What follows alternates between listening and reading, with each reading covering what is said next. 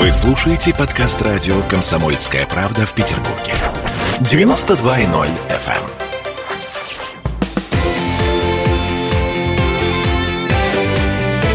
Картина недели.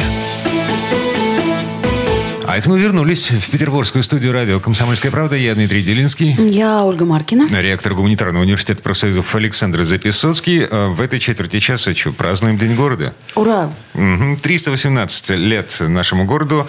А, Собственно, два вопроса. Почему мы такие особенные? Вот. И а, м, за что можно не любить Петербург? Потому что за что любить-то всем понятно. А вот за что не любить?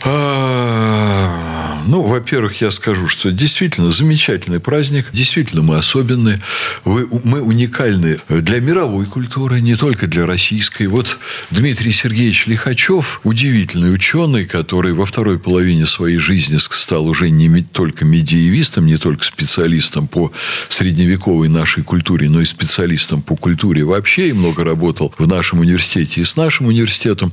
Когда мы его в 93 году принимали в почетные доктора, он выступил у нас с лекцией, э, в которой э, очень интересное название было. Это, собственно, вот центр, так сказать, был сформулирован. Ядро смысловой его лекции. Петербург – это самый западный город в российской культуре. И Петербург – это самый российский город в российской культуре. Вот мы, например, считаем, что Петербург – это город, в который он совершенно западный. Он действительно в России ближе всех к Западу. Но в то же время Лихачев очень легко, на очень конкретных примерах показывал, сколько у нас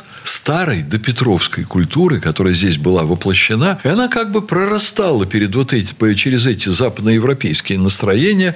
Он это, вел этот разговор через конкретные архитектурные ансамбли. Очень интересная работа. Мы ее опубликовали, и она вошла вот в его собрание сочинений в полное.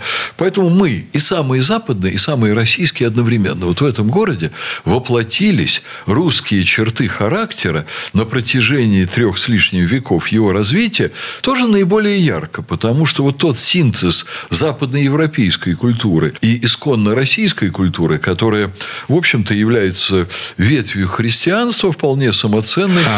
Что не нравится, я вам скажу. Даниил Гранин когда-то написал статью, которая наделала в Советском Союзе очень много шума. Я вот сейчас э, досконально точно ее название не скажу, но, по-моему, статья называлась «Великий город с провинциальной судьбой».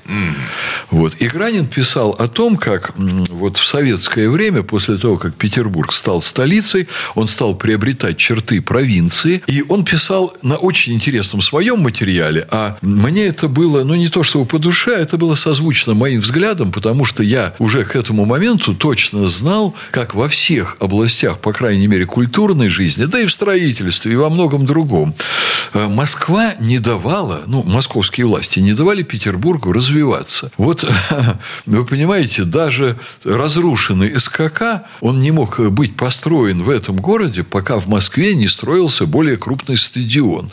А, большой- понятно ваша мысль. Большой концертный зал Октябрьский у нас, он меньше, соответственно, московского аналогичного зала концертного, вы легко скажете, какого? Кремлевского дворца съездов и так далее. Вот Петербургу ничего не давали делать первому, ничего не давали в архитектуре, к примеру, делать крупнее, чем в Москве, но это было во всех сферах жизни вот так. Но, к сожалению, сейчас это продолжается. Сейчас это Мы это продолжается. прекрасно понимаем, что если Москва, так сказать, сделала, ну тогда, может быть, и нам Не, что-то. погодите. А, значит, Только не административными мерами, Оля, а рыночными. Погодите, погодите. Зенит-арена есть? Есть. ЗСД есть? Есть. А где вы видели в Москве платную трассу? Но она между Петербургом Петербург, и Москвой. Москва, Извини, значит, конечно. Это, собственно, Москва для себя сделала, так что не волнуйся. Но и, и началась, началась эта трасса от Москвы Да, вообще. по- поэтому, не, не, это, ну, по-честному, Но- по-честному всегда москвичи, так сказать, нам вот Друзья э, мои, во второго я не, очередь. не хочу, чтобы мы говорили москвичи.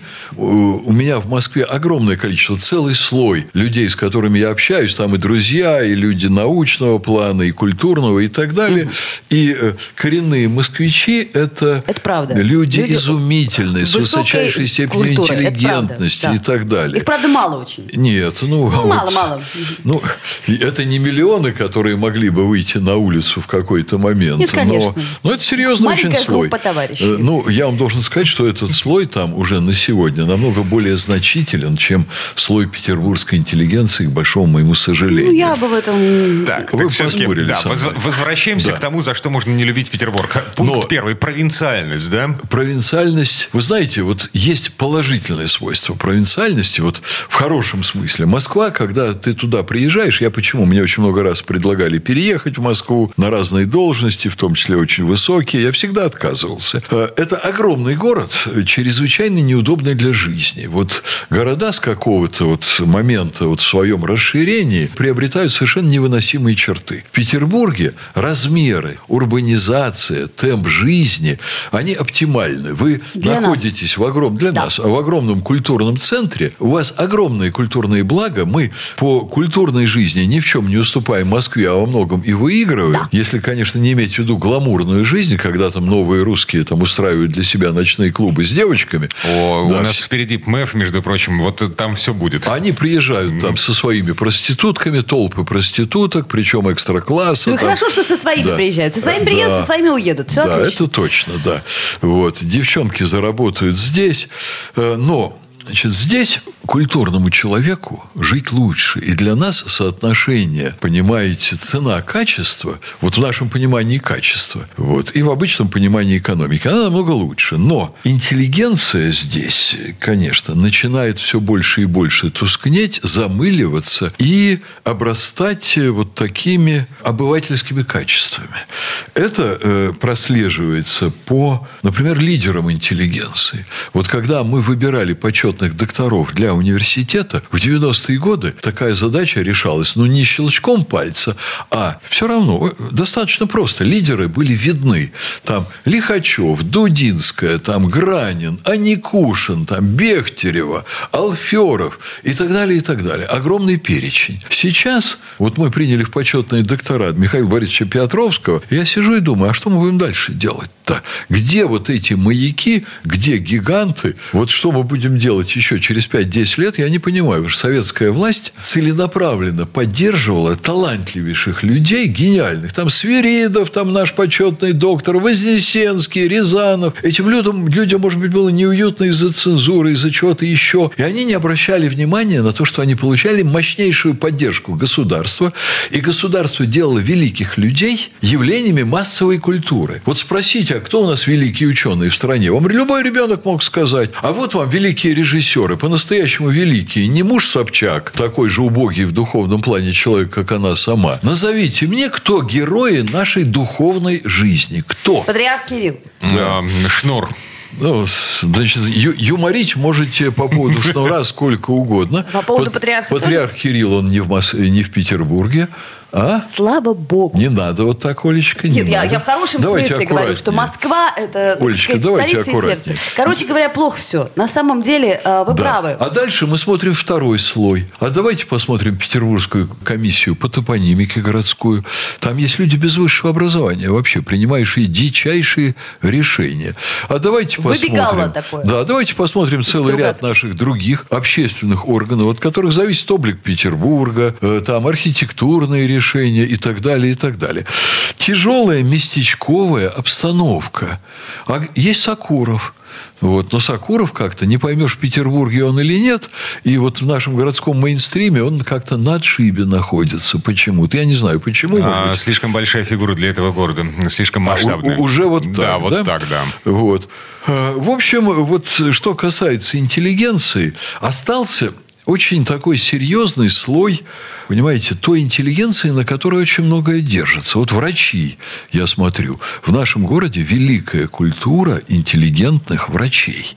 Я прихожу в различные учреждения, настоящая интеллигенция. Не знаю, как это сохраняется. Может быть, спасибо огромное надо медицинским вузам сказать. Ну, я думаю, это вам надо сказать спасибо своим врачам, которые вас лечат. Я э, хочу вас разочаровать. В поликлиниках врачи какие-то просто, ну, как это сказать, через одного Ну, хорошо, я не буду с вами спорить. Вот те врачи, которых я вижу, это врачи очень высокой культуры. Славы для меня, может быть, Богу, а может быть, и для города, что они вообще есть и есть на кого равняться. Есть в ряде других сфер. Вот в музейном деле, например. Это правда. Вот в музейном Да. деле действительно То есть- очень крепкое Вот- осталось, э, потому что они не, они не за деньги работают. Профессиональный костяк. Вот вы правы, настоящая интеллигенция, она работает не за деньги. Очень печально, что общество их не поддерживает так, как надо. Вот этот слой есть.